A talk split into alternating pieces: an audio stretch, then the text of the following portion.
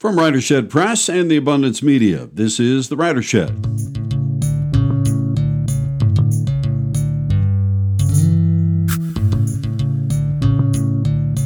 Well, it's one of my favorite times of the year and favorite months of the year. Probably yours, too. It's a favorite one of a lot of people. Under a full moon this October. Quite a magnificent month so far. And it made me think the other day about a quote from Kerouac, Jack Kerouac's On the Road. The quote is, "The bus roared on. I was going home in October. Everybody goes home in October." I really like that quote. And today, in this October, Jack is on our mind a lot. You see, the Beat movement is on our mind a lot. And that's why we have Jerry Cimino with us today. Along with his wife, Jerry is the man behind the Beat Museum in San Francisco, the man behind the wheel of the Beat Museum on wheels. The Beatmobile, as it's affectionately called, is on the road this fall. In fact, it's been on the road pretty much the whole year as it celebrates the 100-year anniversary of Kerouac's birth. Jerry is living a bit of the dream right now. Most of us would like to be doing what he's doing, doing this kind of travel and on the road. And, of course, it's a big metaphor for searching, the core of what the Beats were all about. So, Jerry, it's great to meet you. I'm glad we finally were able to do this. You guys have been on the road, and sometimes, you know, Wi-Fi is not good and all those kinds of things. So you're in Lowell, Massachusetts, which is like the pinnacle of your trip, really, Jack Kerouac's hometown. And there's festivities going on. So tell me a little bit about what you're doing now there. Well, yesterday was the start of the program, and it's a 4-day event. And they've been doing this since 1988 here in Lowell. And this being Jack Kerouac's 100th birthday, he was born in 1922. This is a really big event. And I've been to LCK, Lowell Celebrates Kerouac. I've been here 5 or 6 times over the years. But this is probably the biggest one, and fittingly so, because it's got, so much, historical importance to it here today. Right. So you being the founder, along with your wife, for the Beat Museum in San Francisco, but what got you on the road? It seems kind of a silly question to ask for, someone who's got the Beat Museum. Why are you going on the road? Well, you're out there with the Beatmobile, as you affectionately call it. So what started that process and why do that? Well, we created the Beat Museum in 2003. And then in 2004 is when I had the original idea for the Beat Museum on wheels. Mm-hmm. And I wound up buying an Airstream RV. Not many people know that Airstream actually made a handful of RVs and a trailer, and toured the country in 2004, 2005 with Neil Cassady's son, John Allen Cassady. He's been a good friend of mine for 30 years. And we had a hell of a time. We went all over the country twice for 2 years and went to high schools, colleges, community centers, and they treated us like rock stars. And it was a blast. And so this year, being Kerouac's 100th birthday, my wife and I were saying, we've had the Beat Museum for 20 years now. And, maybe it's time to revisit that traveling business that you did in the past. And this time I'm doing it with my wife instead of John. Yeah. And we're having a wonderful time. And actually, we picked up a traveling companion right before we left. We've got a 5-month-old puppy that's going with us. She has spent... How's the dog training going? So the training is... sporadic, but she's really a great traveler. We got a crate inside the rig, and she sleeps in it at night. And if we need to, when she drives in it too, because she's teething, so we don't want her chewing things up. But she's a great little traveler. She really is. She doesn't get sick. She, we alternate drivers every 90 minutes, so it's an easy in and out. And we try not to take too many miles every day. If we can limit it to 200 or 300 miles in a day, that's our preference. We've done 600 miles a day, but we prefer not to. So, but you've been a number of really important places. I mean, with connections to Henry Miller and the Writers Museum in Chicago. Tell me where you've been so far. Well, that's exactly right. We started on August 28th at the Henry Miller Memorial Library in Big Sur, California. And it's like a second home. We spent a lot of time down there. My wife and I have lived in Monterey for many years. And so we would go there often. We know all the people that run the show down there. And they put together a Kerouac at 100 and invited myself and some other folks involved with Kerouac to a big event on August 28th. And It was a difficult start because we already had a gig arranged in Tulsa, not in Tulsa, but Oklahoma City, at a writers' conference, and we had to be there on September 3rd. So we knew we had to get from Big Sur, California, to Oklahoma City in just a few days. Yeah. So that forced us to start with a big jump. But we went to this writers' conference, and it was a terrific event. Lots of people signing up to be writers. And then from there, we went to Tulsa, Oklahoma, which is where the new Bob Dylan Center is. Yeah. And they've been in operation for 6 months. It's a magnificent place. It's gorgeous. And we were treated like long lost cousins, because in a sense we are, Bob Dylan was so much influenced by Jack Kerouac and the other Beats, sure. You know, Allen Ginsberg extremely well. Yeah. So he was friends with him. Yeah, absolutely. And so for us to go to the Dylan Center, was a wonderful opportunity. And, one of the things that we say often is that Kerouac and the Beats influenced everybody who was anybody, starting with Bob Dylan, and then the Beatles, and then so many other big name, superstars, and it's just gone on and on and on, and it still goes on today. So after Tulsa and the Bob Dylan Center, we drove to Indianapolis, and we went to the Jim Irsay collection. Jim Irsay is the guy that owns the Kerouac Scroll. Yeah. And collection of magnificent stuff. He's got Hunter S. Thompson's convertible that's famous in the, story that he wrote. And so lots of other things, a lot of literature oriented. He's got guitars. He's got, dozens of guitars that were owned by, George Harrison or, Bob Dylan or Jerry Garcia. And so he's got some really cool stuff. And then we went to the American Writers Museum from there. And then after that, we went to the Rock and Roll Hall of Fame in Cleveland, Ohio. And that was a wonderful trip, too. They put us right next to the Johnny Cash bus and that they had. And we read poetry and told stories about the rock and rollers that have come through the Beat Museum.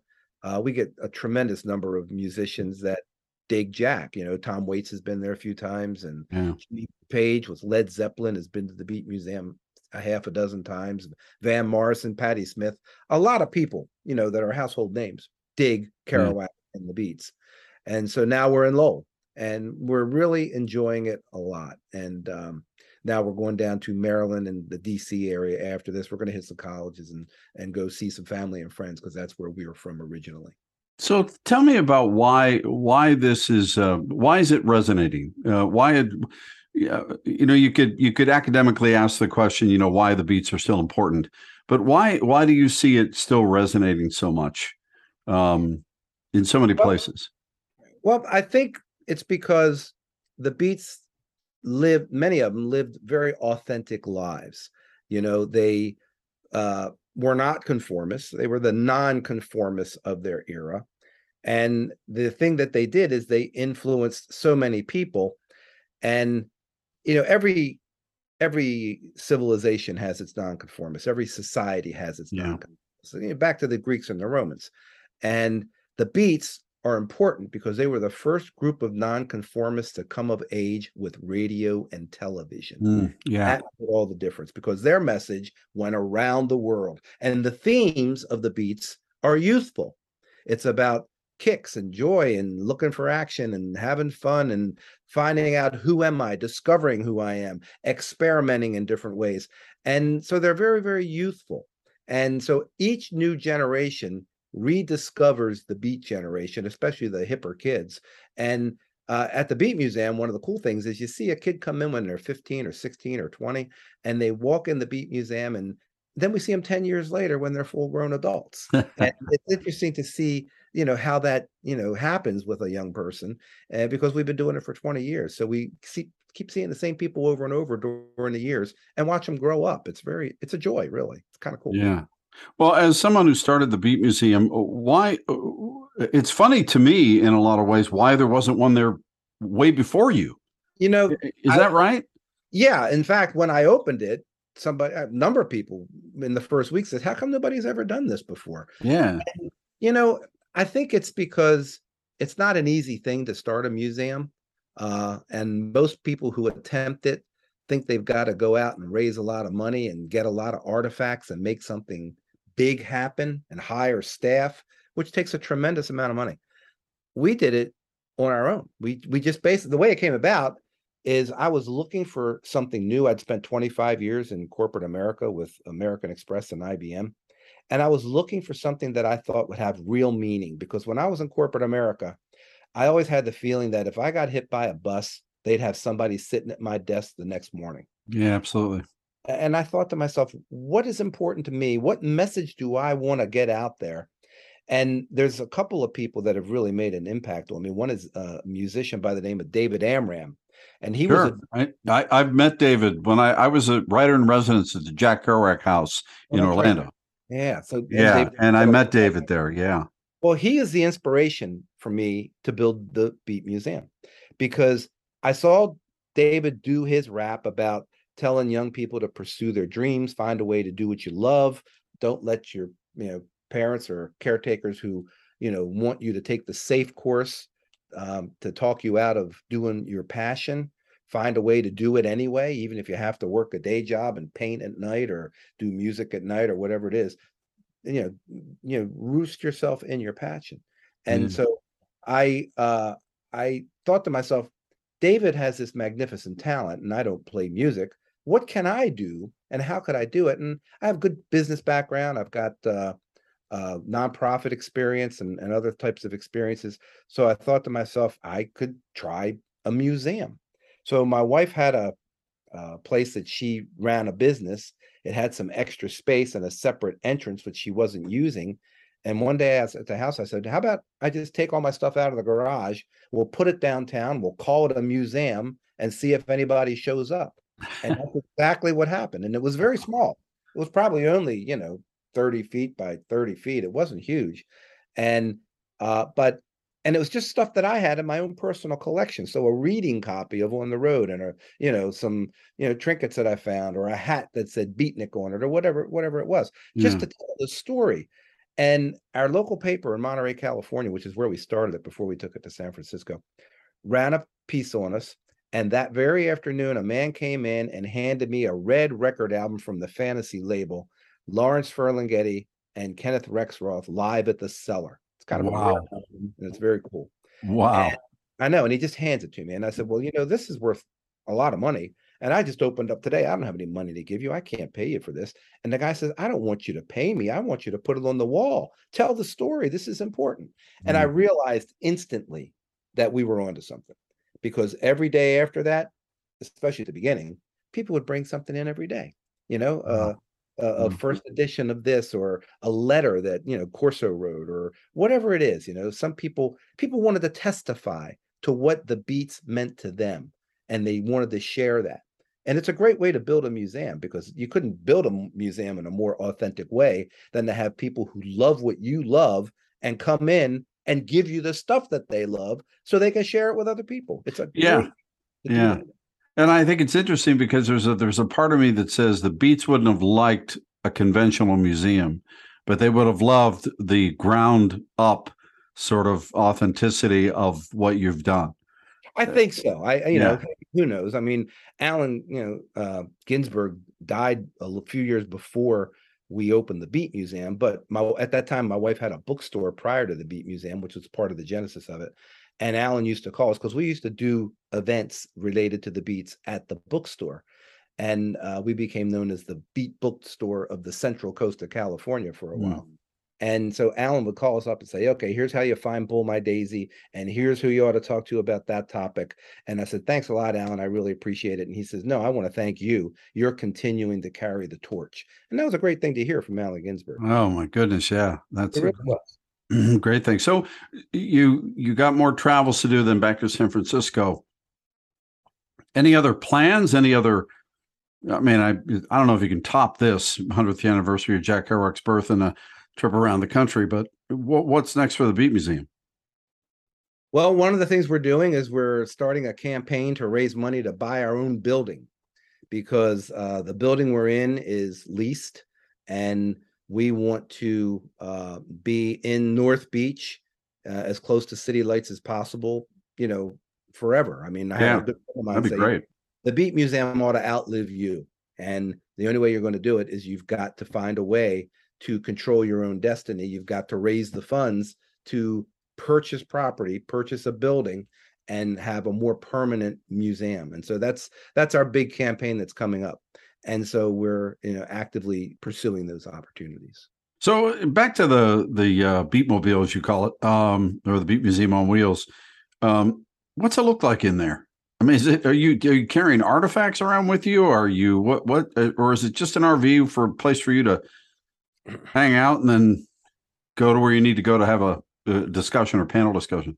Interesting you would ask that question at this time, because when I traveled with John Cassady, we had a trailer. And we lived in the RV, and the trailer acted as a bookstore, and we had panels that we would hang up, and the panels would tell the story of the Beats, and the panels would be on the, you know, inside of the auditorium or off to the side of the museum. And that worked really well for the time, but it was very labor intensive to set up and break down those panels. So this time I decided to reconfigure the interior of the trailer and have permanent exhibitions inside of the trailer that were kind of, you know, locked in place with the plexiglass. And we would have artifacts displayed in the trailer that people would, instead of coming in and buy books from the trailer, people would come in and look at stuff. Yeah. Well, the damnedest thing happened. Literally 3 weeks before we were scheduled to leave on this trip, someone, after 15 years of having the trailer in storage, someone stole the trailer. Oh, no. I was blown away. And it was not even recovered until after we left on this trip. After we were gone for a week, I got a call from the San Francisco Police Department saying, well, we found your trailer. I said, how beat up is it? And they said, it's pretty bad, and you probably don't want it back. I mean, they totally ripped the guts. No. Wow. And fortunately, there were no artifacts in it. There were no, there were a lot of books and various things that we would sell, but we had not yet put the artifacts in it, which was a good thing because we could have lost some unique items. Absolutely. And you know, it was heartbreaking, but we got over it quickly. We realized, well, you can either give up or adjust and overcome. And we decided, what do we do now? And we said, well, we got to press on, because the story is in the presentations that we do. Yeah. You know, I do a presentation about the women of the Beat generation. I do a presentation, this year's is called Kerouac at 100, The Myth versus the Man. Mm-hmm. But we got to do other ones. This is the Beat generation, more of an introductory, and the San Francisco Renaissance. So we have a number of presentations that we do that can be customized for wherever we go. And in addition to just reading poetry and reading prose and telling stories, it's a lot of storytelling. And so we reconfigured the RV because we had to, you know, carry in a much smaller space because we didn't have the trailer anymore. So we took out a portion of the bed and just for storage of carrying all the stuff we needed to carry. Okay. So it's basically a rolling billboard as we travel. Yeah. Yeah, so you've got, you're in Lowell. You're about as far away from home as you could be right now, right? At the moment, yeah. You know, we maybe go up the Maine. That would be it in the U.S. But or down to Florida, I guess. But so this is such a magnificent place to come. As I mentioned, I've been coming here 5 or 6 times over the years. I love it because when you come to Lowell Celebrates Kerouac, it's like you're coming home and meeting your old friends, because everybody who is here for a love of Jack and his works. And so, you know, the event kicked off yesterday. I saw people I hadn't seen since long before the pandemic, and some I've known for 20 more years. And it was just great to catch up with friends. And then tonight there's David Amram's playing tonight. So after we finish this podcast, I'm going to be going out to talk to David. So I'm looking forward to that. That's great. It really is. And he's a magnificent friend, but this is a magnificent event put on by people who truly love Kerouac and his works.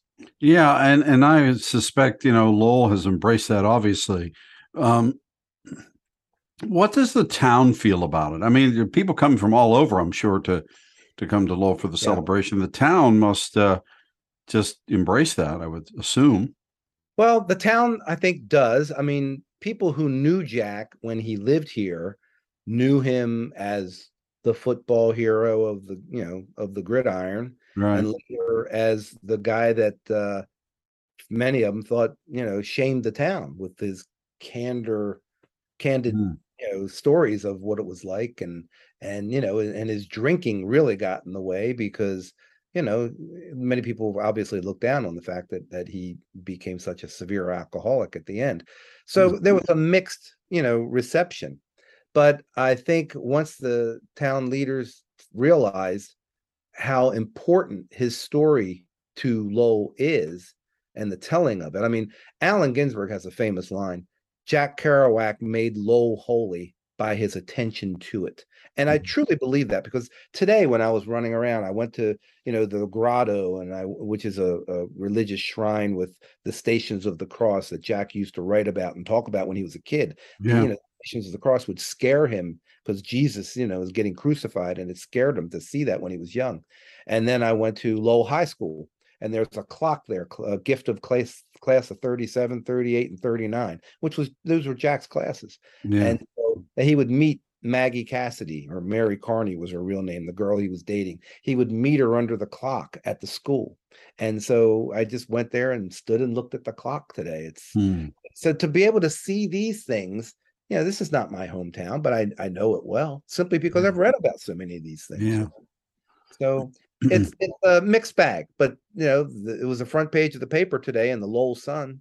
You know, it was like the Kerouac at 100 still draws a crowd. That was the headline. Actually. Yeah, and that's absolutely true, and still draws people from all over the country in vans and RVs like yours too. I'm sure. Yeah, you're right. You're right. Well, yeah, Jack was the father of the Beat generation, and then the values of the Beat generation morphed into the values of the hippies and the hippie era. Mm-hmm.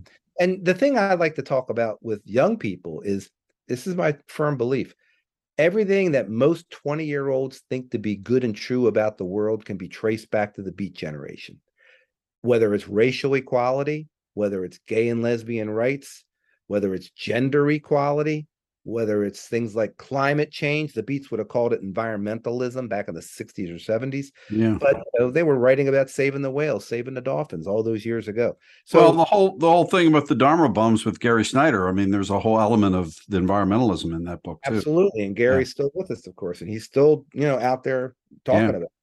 So young people find those connections, and I think that's a magnificent thing. Very good point. Very good point. Well, safe travels for the rest of the way. Certainly great success, and more to you for all you've done. And I'm still amazed that there hadn't been a Beat Museum before you did it, but I'm so glad you did it because very frankly, you're passionate about it, and that's important. It is. In fact, someone asked someone at the American Writers Museum, how do affiliates get started? And the answer was, typically it is someone with a passion doing something. You know, you can have a lot of people talking about things, you can have a lot of people thinking about things, but if you don't take action, nothing's going to happen. And a lot of museums start that way, with a single person deciding, I want to honor this. Well, best of luck to you and your wife and your new puppy. Thank you. Appreciate it. Thank you, Jerry. Okay, bye-bye. You can read all about the Beat Museum in San Francisco at Kerouac.com, and follow what they're doing on Twitter at Kerouac.com. This has been another episode of The Writer Shed. I'm David W. Berner. Production and interviews for The Writer Shed always produced right here in the shed. You can find out more about Writer Shed Press at writershedpress.com, and at The Writer Shed on Medium. You can also sign up for our newsletter there, and find us at Writer Shed Press on Twitter. We are also accepting book manuscripts for publication in 2023. Submission deadline is December 1st. You can see more about the submissions guidelines at writershedpress.com. All the episodes of The Writer Shed are available wherever you get your podcasts. Thanks for listening.